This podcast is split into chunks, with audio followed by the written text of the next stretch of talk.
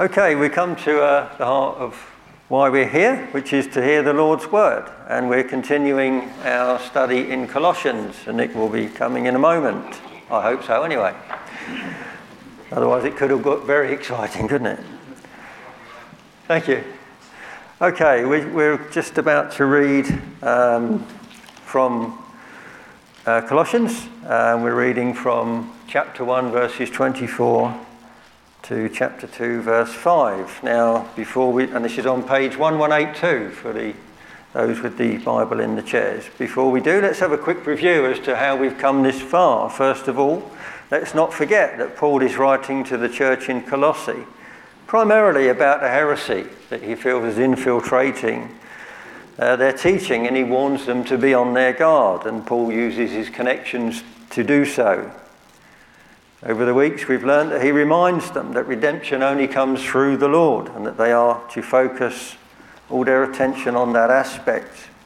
And last week, we saw Paul reminding them of the total authority of Jesus over all creation and that he is the head of the church. Okay, so now we come to this section of the reading, which is entitled Paul's Labour for the Church. So let's read the Lord's word now. And it says this: "Now I rejoice in what I am suffering for you, and I fill up in my flesh what is still lacking in regards to Christ's afflictions, for the sake of his body, which is the church. I have become its servant by the commission God gave me to present to you the word of God in its fullness, the mystery that has been kept hidden for ages and generations, but is now disclosed to the Lord's people. To them, God has chosen to make known among the Gentiles the glorious riches of this mystery, which is Christ in you, the hope of glory. He is the one we proclaim, admonishing and teaching everyone with all wisdom, so that we may present everyone fully mature in Christ. To this end, I strenuously contend with all the energy Christ so powerfully works in me. I want you to know how hard I am contending for you and for those in Laodicea, and for all who have not met me personally. My goal is that they may be encouraged in heart and united in love, so that they may have the full riches of complete understanding, in order that they may know the mystery of God, namely Christ, in whom are hidden all the treasures of wisdom and knowledge. I tell you this so that no one may deceive you by fine-sounding arguments. For though I am absent from you in body, I am present with you in spirit, and delight to see how disciplined you are and how firm your faith in Christ is. Father, we thank you for our word, your word to us. And we pray for Nick as he comes to help share its deeper meaning this morning. Amen.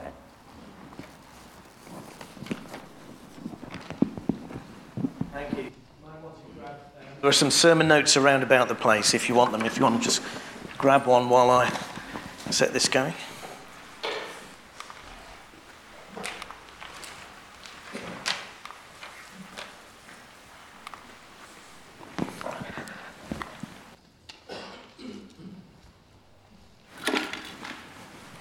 Thanks, Kevin, for that helpful little introduction. And um, quite like to ask everybody who reads in the church to do that for us, if you wouldn't mind. Um, that would be really helpful. Because sometimes we lose track of where we are, aren't we? We're in the middle of this, uh, or just starting in this book of Colossians. So it's a letter um, that uh, that Paul, the Apostle Paul, uh, has written to this church in Colossae. And we do this rather strange thing, which is we are really overhearing his his conversation with the Colossian Christians and then looking to see uh, how much are we in the same situation as them, and therefore how much of this do we need to take um, take note of along the way. So we've read through Paul's greeting um, to the church in Colossae. And that's a bit like an overture, because you know an overture to an opera or an operetta, it has all the themes of what's coming in, in small form but not in developed form. And that's really what's happening here in Paul's greeting. It has all the themes um, of what's about to come um, in, in short form. Um, and so he uses his greeting, it's a standard greeting of, of that period, um, to give them an idea of what's about to come.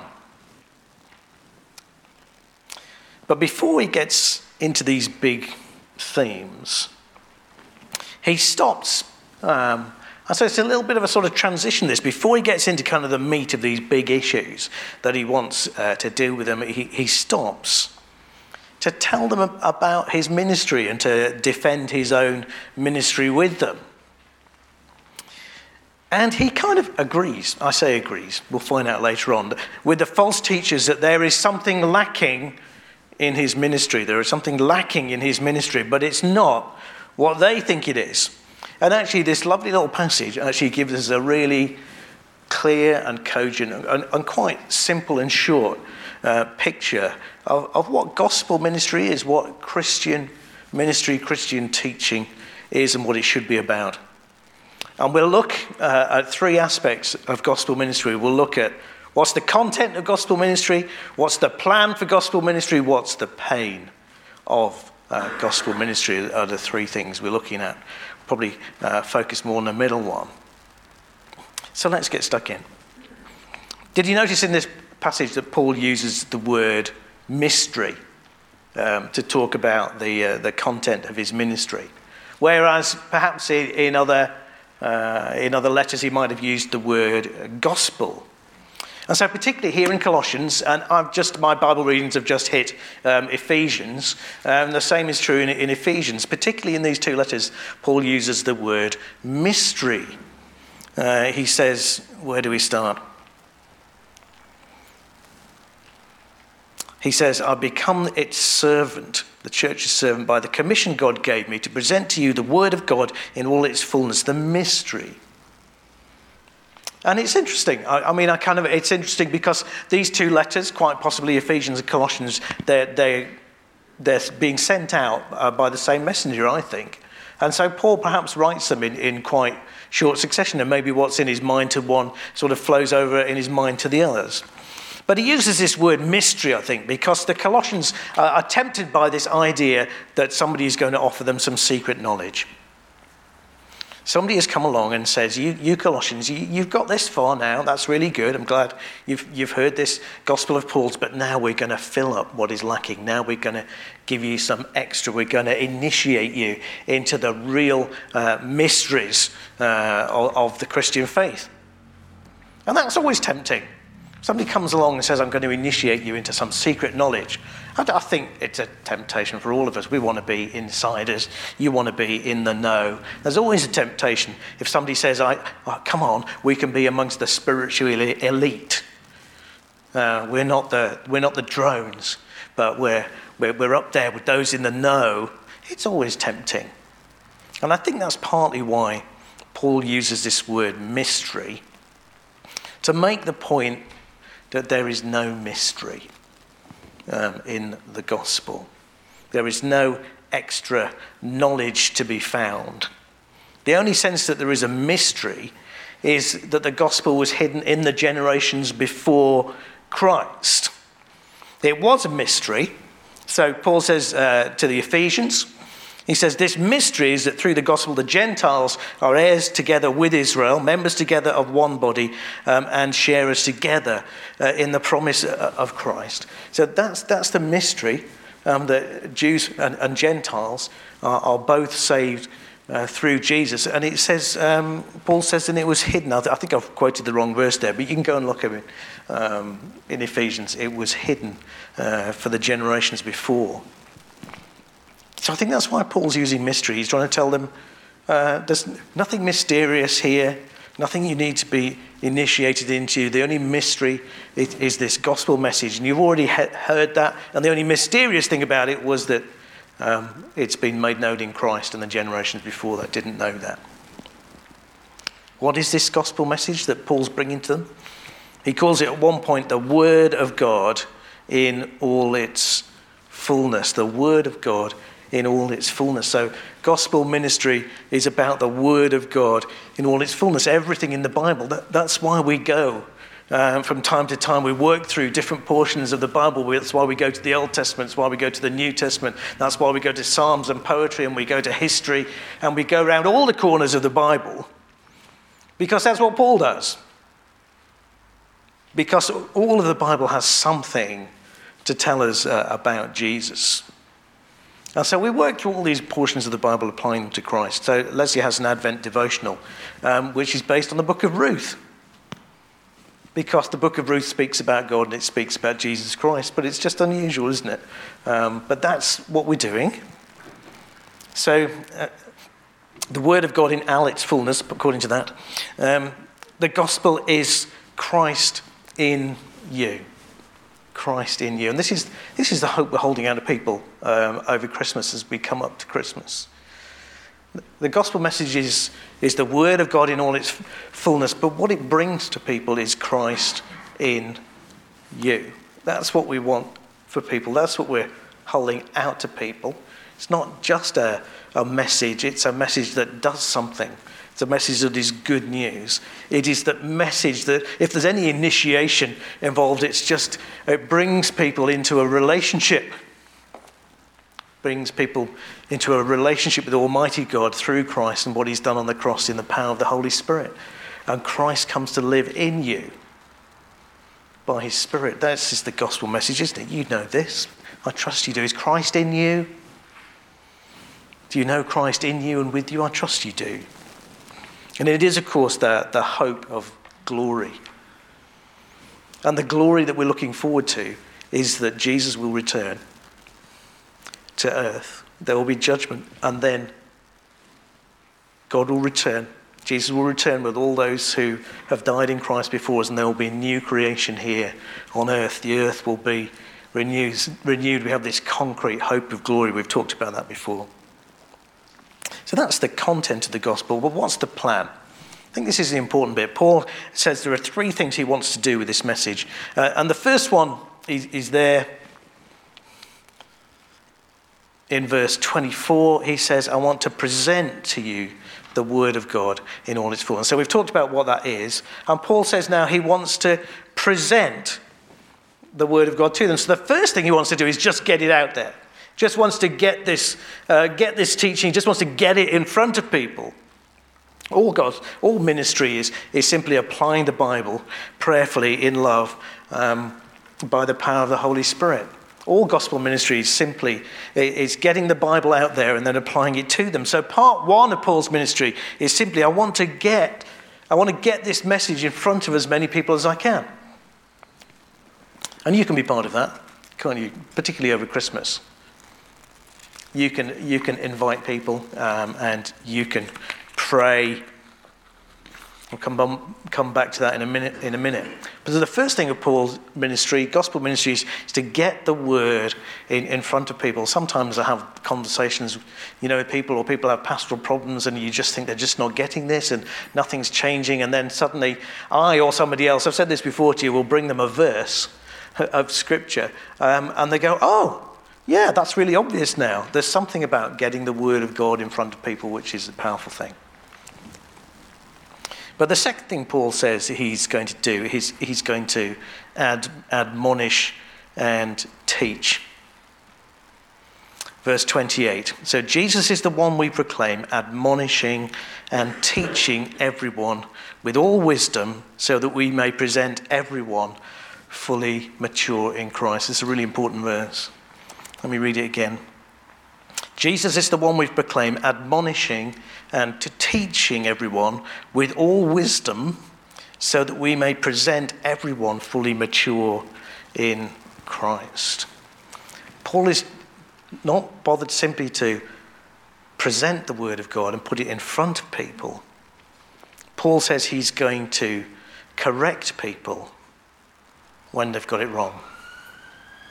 So this admonishing is not just bringing the word in front of people, it's it's applying it. It's helping people see where they've got it, helping people see where they haven't got it, And so when Paul says to Timothy, who's one of his deputies, all Scripture is God-breathed and is useful for teaching, rebuking, correcting, and training in righteousness. That's what the, the Word of God is useful for. So Paul says he's going to correct people when they've they've got it wrong. And it's an interesting that this this should come up this uh, this week, because we were talking about this as elders in the week. We were talking about this, the subject of um, church discipline. In other words, what does the church do when people are not walking in Christ? And quite often, I think, in, in, in the West, in this country, the church church does absolutely nothing when people are not walking in Christ. And we don't feel that's a faithful thing to do anymore. So we're looking into it and uh, and trying to work out what we're going to do about it. So it's interesting, elders, that this, this passage comes up today. Because Paul says he's going to admonish people who... who just aren't, aren't walking right. It's, it, it, it's, not, um, it's not a telling off. This is the loving thing to do. It's always the loving thing to do, as long as it's done in love, to tell people when they've gone wrong in their lives in Christ. And the danger is this. Churches that, that don't admonish make maturity optional. And that's a real danger for us, I think, as a church, as a Western church, as a U K church, that we make maturity optional because we're not prepared to go and tell people when we think they've got it wrong. And, and Paul says that is not adequate gospel ministry, to leave people in immaturity. He says we are going to admonish and teach everyone with all wisdom, so that we may present everyone, note, fully mature uh, in Christ. And I want to tell you that as elders, we're going to try and take that seriously, and we'll bring that back to you and talk to church meeting. Um, a church that backs away from correcting people creates a culture in which maturity is optional. And Paul says that's not enough. And the third thing he says is that he's going to encourage them um, so that they can be u- uh, united in love. So two verse two, my goal is that they may be encouraged in heart and united in love, so that they may have the full riches of complete understanding, in order that they may know the mystery of God, namely Christ, in whom are hidden all the treasures of wisdom and knowledge. So Paul says he wants to he wants to encourage the church. He wants to bring them encouragement. He's not going to do this uh, th- this ministry in, in a discouraging um, kind of way. He's going to do it in an encouraging kind of way. And, and part of that uh, encouraging and admonishing is he wants them to be united in love. He wants them all to be in one mind. It is really hard, isn't it? Let's be really honest about it. Um, let's say people don't turn up for six months. They drag people down. They discourage us. So part of this, so Paul wants to encourage. He wants to give people encourage, give people courage. And he wants them to be united in love. And interestingly, why does he want them to be united in love? So that they may have the full reaches of complete understanding. So it's interesting again, isn't it? Here, again, how to understand Christ. You know, we, we said a couple of weeks ago, if you're not walking it out, you're not having understanding with Christ. You won't understand Jesus. You won't know him that well. Again, if we're not united in love, uh, if that's not a feature of the church, if that's not an aspect of our walking it out, then we won't understand Christ. We won't have as deep an understanding of Jesus as we'd like to have. So this is Paul's plan. Present the word of God, get it out there, um, apply it into people's lives, admonish and teach, and then encourage them, and particularly in the area of unity. That's the ministry. But notice all these words that, uh, um, apply, that imply totality. He says, I'm going to give them all the word of God. And he says, I'm going to admonish, admonish all of them. Uh, and he keeps saying with all wisdom, and he keeps saying that everyone is, is fully mature, and that all will be united, and they'll have full riches of complete understanding, that they may know the mystery which is which is Jesus Christ. Why? Well, because I think the false teachers are telling the Colossians that they're lacking, that they're not full, that they need their teaching. They need their teaching filling up, and maybe they need to be filled up with, with some with with some mystical um, experiences. And do you know what's not here? And you can think this one through for yourself and tell me afterwards. Paul doesn't say anywhere here, he doesn't say be filled with the Spirit, does he? I mean, I know he does in Ephesians. But he wants them to be full. He wants them to be full, fully mature. And how's he going to do that? He's going to present the Word of God in all its fullness. He's going to admonish and teach everyone with all wisdom. And he's going to encourage them all. This is how they're going to be filled up, if they actually just put the stuff into practice and walk it out. What's your part? Uh, what's your part in this then? Okay, you may say, well, that's, that's very fine. Um, Paul was an apostle, um, and so he was a particular kind of, of teacher in the in the church. Uh, I'm not a teacher in the church, um, so this doesn't apply to me. Well, I'm afraid uh, that won't do, because we we all have a role to play. And we'll come, come I'll explain that in a minute. But what I want you to ask is, how can you, as part of the body of Christ, then be a good participant in this ministry, and how can you be a good recipient of this ministry? So the teachers in the church are obvious, aren't they? People preaching or teaching, but home group leaders, children's leaders. Actually, you can all be teachers. Um, by speaking uh, to other people, speaking scripture, just bringing it, presenting scripture, correcting people with scripture, encouraging people with scripture. You can all do that. But particularly in this season, as we're kind of going into Christmas, um, Paul says, devote yourselves to prayer, be watchful and thankful. And as he's going along, he says, please pray for us too, that God may open a door for our message so that we may proclaim the mystery of Christ, and pray that I may proclaim it clearly as I should. Even if you're not a teacher, you can pray. Pray for the teaching and presenting ministry of the church, and particularly in this season where we want to we want to get the gospel in front of uh, people who haven't heard it before, who haven't responded to it yet. Please pray. And when it comes to receiving the gospel, all kinds of aspects to that. Be wise in the way you act towards outsiders. Make the most of every opportunity. Sorry, this is really in part the fun part. Um, presenting the gospel. Make the most of every opportunity. Let your conversation be always full of grace, seasoned with salt, so that you may know how to answer everyone. That's you, isn't it? Even if you're not a teacher, you're, you're somebody who has conversations. And Paul says, let your conversation be seasoned with salt. In, in other words, bring scripture into it. Bring the gospel to into it. Whether that's with Christians, whether that's with non-Christians. In terms of receiving the gospel, Paul says, just as you receive Christ as Lord, so continue to live your lives in him, rooted and built up in him. In fact, actually, in terms of receiving uh, the gospel ministry, you could just read the rest of the letter, and that will give you a really good idea uh, how to be a good recipient of gospel ministry. I haven't got time really to do that this morning, but just, I'd love it if you'd read the rest of the letter and think, how can I be a good recipient of gospel ministry? But in terms of this admonishing ministry, uh, it's really important, I think, that we read um, from Colossians three, um, verse sixteen. And Paul says this to this church, says it to the church.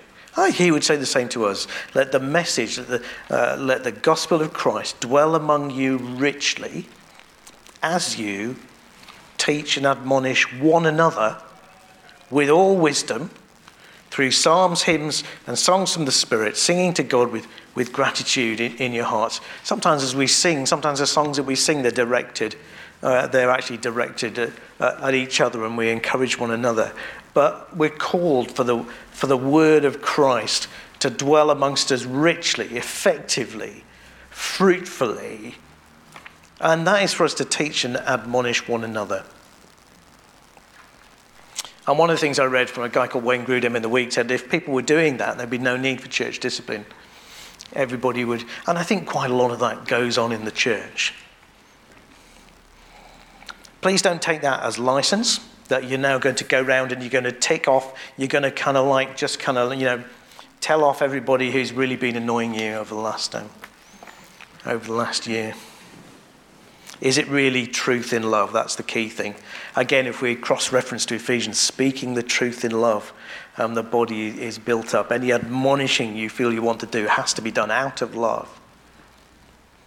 A guy called Richard Baxter, who's a famous Puritan pastor, said, um, show people you love them and you can tell them anything.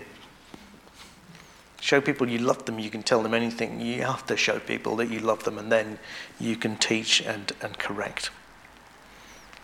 And we need to be ready to receive correction. That's the harder part, isn't it? And if you don't want to be somebody who receives correction, then you just have to monitor your own life. And um, how can you be part of this? Being encouraged and being united? Well, there's lots. There's lots. You could read through the rest of the letter, but as God's chosen people, holy and dearly loved, clothe yourselves uh, with compassion, with kindness, with humility, with gentleness, with patience. Bear with each other. And forgive, uh, forgive one another. If any of you has a grievance against someone, forgive as the Lord forgave you. And over all these virtues, put on love, which binds them all together in perfect unity. That explains itself, doesn't it? Forgive as the Lord forgave you. Be kind, be compassionate, be humble. Be gentle. And finally, oops, the pain of gospel ministry. So we now know the, the content of, of the gospel. We now know what to do with it. What's getting in the way of us just pressing forward? Well, sometimes what's getting in the way is just that it's hard work and that it's painful. So Paul says he is suffering and strenuously contending for this church. It said, verse twenty-four, uh, I rejoice in what I am suffering um, for you. And then uh, chapter two, verse one, I want you to know how hard I'm contending for you. What's Paul doing for them? He's getting down on his knees in prayer. And sometimes it's just hard work. Do you not find that? To intercede, you know, to kind of work through a, a prayer list for people, and I hope you have one. It's just hard work. But what a great gift. You can contend for the faith and for the maturity of your brothers and sisters in Christ by praying for them. He's, he's writing to them. He's using his, his teaching gift, even though he's, he's a long way away. You could be doing that. He's pioneering for them. I think he's kind of, when he says he's doing this for you, I think there's a sense in which there's a, there's a solidarity between um, the Colossians and what Paul is doing uh, in prison now. He's kind of, in a sense, he is doing this for them. He is, he is pioneering uh, the gospel and pressing into new situations, and he's in prison for the gospel. He really is suffering, and there's a sense of solidarity that this is for them. And it's a bit like the way Rio writes in his prayer letters. Um, he, he says, what I do is a ministry of Staines Kong um, because we support them the financially. What they do and the number of Muslim background believers who, who uh, Muslim, yeah, people who come to Christ from a Muslim background uh, is, is an amazing ministry, and it's a ministry of, of Staines Kong. And I think it's important that Paul sees himself as a, as a servant. He sees himself as their servant. Why does he say that? I've become its servant. I rejoice in what I'm suffering for you. Fill up in my flesh what is still lacking in regard to Christ's afflictions for the sake of his body, which is the church. I have become its servant. It's a really important mindset for anybody who's doing anything um, around the church, that you're able to see yourself as a servant of the church and a servant of Christ. Because of this, servants, servants don't expect affirmation. And it's a really difficult thing, I think, when you're in any position, you've been raised up to any position in the church, in the kingdom of God, you start to think that you don't have to suffer. You start to think that you're above that. Were you never above that? Because Christ, who is the head of the church, said that he came to, not to be served, but to serve you. Never are never above that um, in the church. And it's always a danger. You raise somebody up, give them responsibility, they think they're important, and maybe start in their own mind, even if they don't say it out loud, um, to expect affirmation. Just remember, and this comes from all of us, um, whatever we're doing in the church, we are a servant of the church. Paul says, Paul in some cases uses the word slave rather than servant. I'm the slave of the church.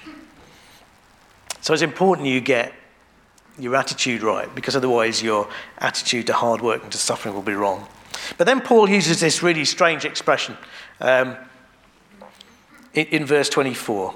He says, I fill up in my flesh what is still lacking in regard to Christ's afflictions for the sake of his body, which, which is the church.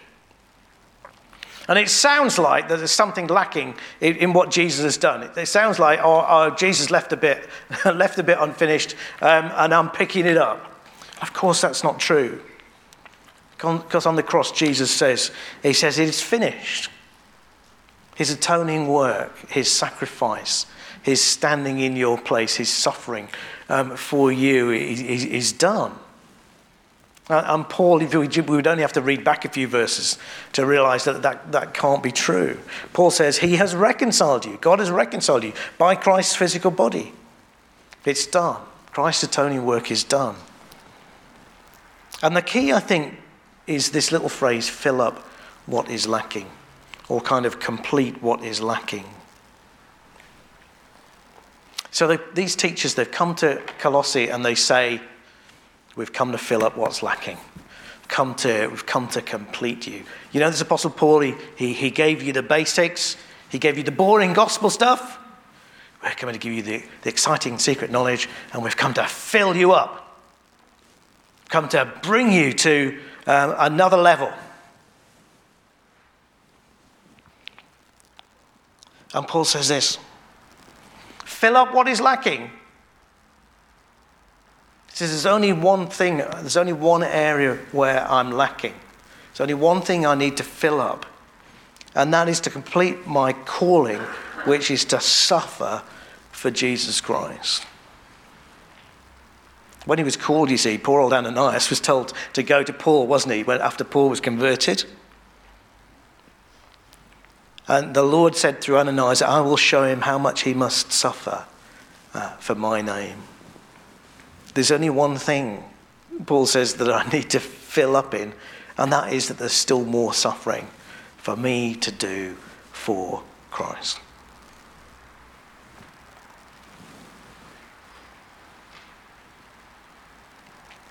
So what about your part in, what about your part in pain? Um, we're all called to gospel ministry. So Jesus said, didn't he, um, Matthew twenty-eight, go and make disciples of all nations, baptizing them in the name of the Father, and the Son, and the Holy Spirit, and teaching them to obey everything I've commanded you, and surely I am with you always to the very end of the age. That's a group calling. It's a group calling to go and make disciples, and we all have different um, gifts, different responsibilities in, in going and making disciples. You don't need some kind of spiritual initiation, some mystery experience to be involved in this ministry of making disciples. You need to take the attitude of a servant and be ready to suffer for and with Jesus. And as I look through, this is a word study you could do for yourself. I, I think... Um, In the past, if you wanted to do a word study, you needed to own a really big book called a concordance. Um, and uh, so if you want to look up the word suffering in the Bible, you need to, to, to own a concordance. Now anybody can do it online. You can go to Bible Gateway. Um, you can do your own uh, your own um, pristine research in, in, in the Bible. Look up the word um, suffering. And here is the truth.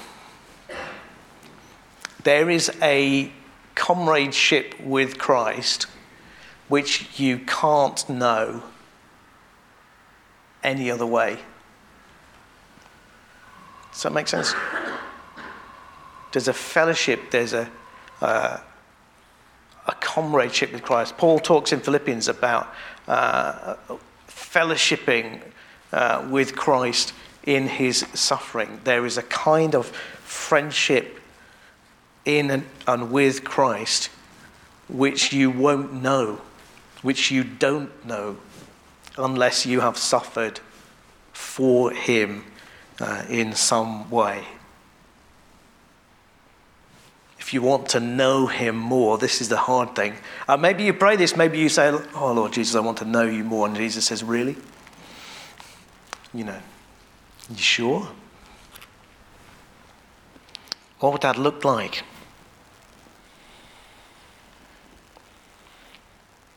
Well, just pray for these ministry opportunities, even if you're not in a preaching, teaching ministry. But primarily, um, don't balk at the opportunities which God gives you. I think quite often we, we, we pray for opportunities to kind of uh, speak the gospel to people, and then they come, um, and then we and then we back out. Um, so our battle to, to kind of suffer with and for Christ is just in these tiny little moments um, which come and then they're gone and you think, oh no. So there's this lovely story I can tell you about. Um, I heard this week about one of the gentlemen in the church, um, I have permission to tell this, um, who, who went for an eye test and kind of like, you know, put the th- chin on, on the thing. Um, and and the, the person doing the test, lady doing the test, kept telling telling him, look at the cross. Okay, there was this little thing in front. I think I, th- I get the impression, perhaps struggling to keep uh, his head in the right place, kept going, look at the cross. Um, look at the cross. And I wonder what you would have done in that situation. And he, he got round and, and, and said to her, are you looking at the cross? And started a conversation. I wonder whether you would have done the same. Have to kind of steel yourself, I think, and be ready. If you want to know Jesus better in this way, you have to steel yourself and say, okay, I'm going to, next time that happens, I'm going to say something like that. I'm not going to balk at these opportunities because I'm, I'm afraid I'm going to be looked down on in that moment. Well, if you if you went through with it and you were looked down on in that moment, then you would know something more about Jesus. Maybe you'd understand more in a small way what it meant for him to, to be nailed naked to a cross and have people look down on him and sneer. So this is our gospel. All the word of God, but it is Christ in you, the hope of glory. This is this is the gospel we're holding out for people. It's particularly in these next few weeks. Going to pause Colossians for a while, for quite a while actually. Um, this is our gospel plan, um, to present it, to admonish, to encourage in unity. And this is our gospel pain. So get ready for those Christmas opportunities. Let's get the gospel in front of people, even if it costs. I'm going to pray, and then I'll invite Kevin back up.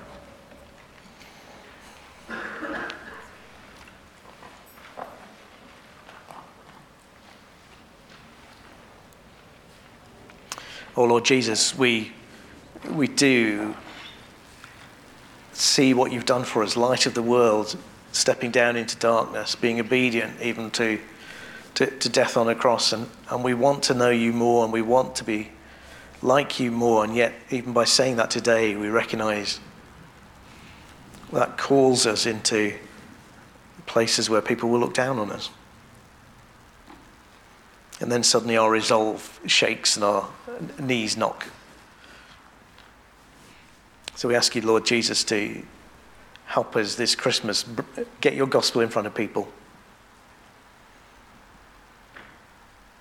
Please give us courage. Please give us opportunities. We want to know you more. Amen.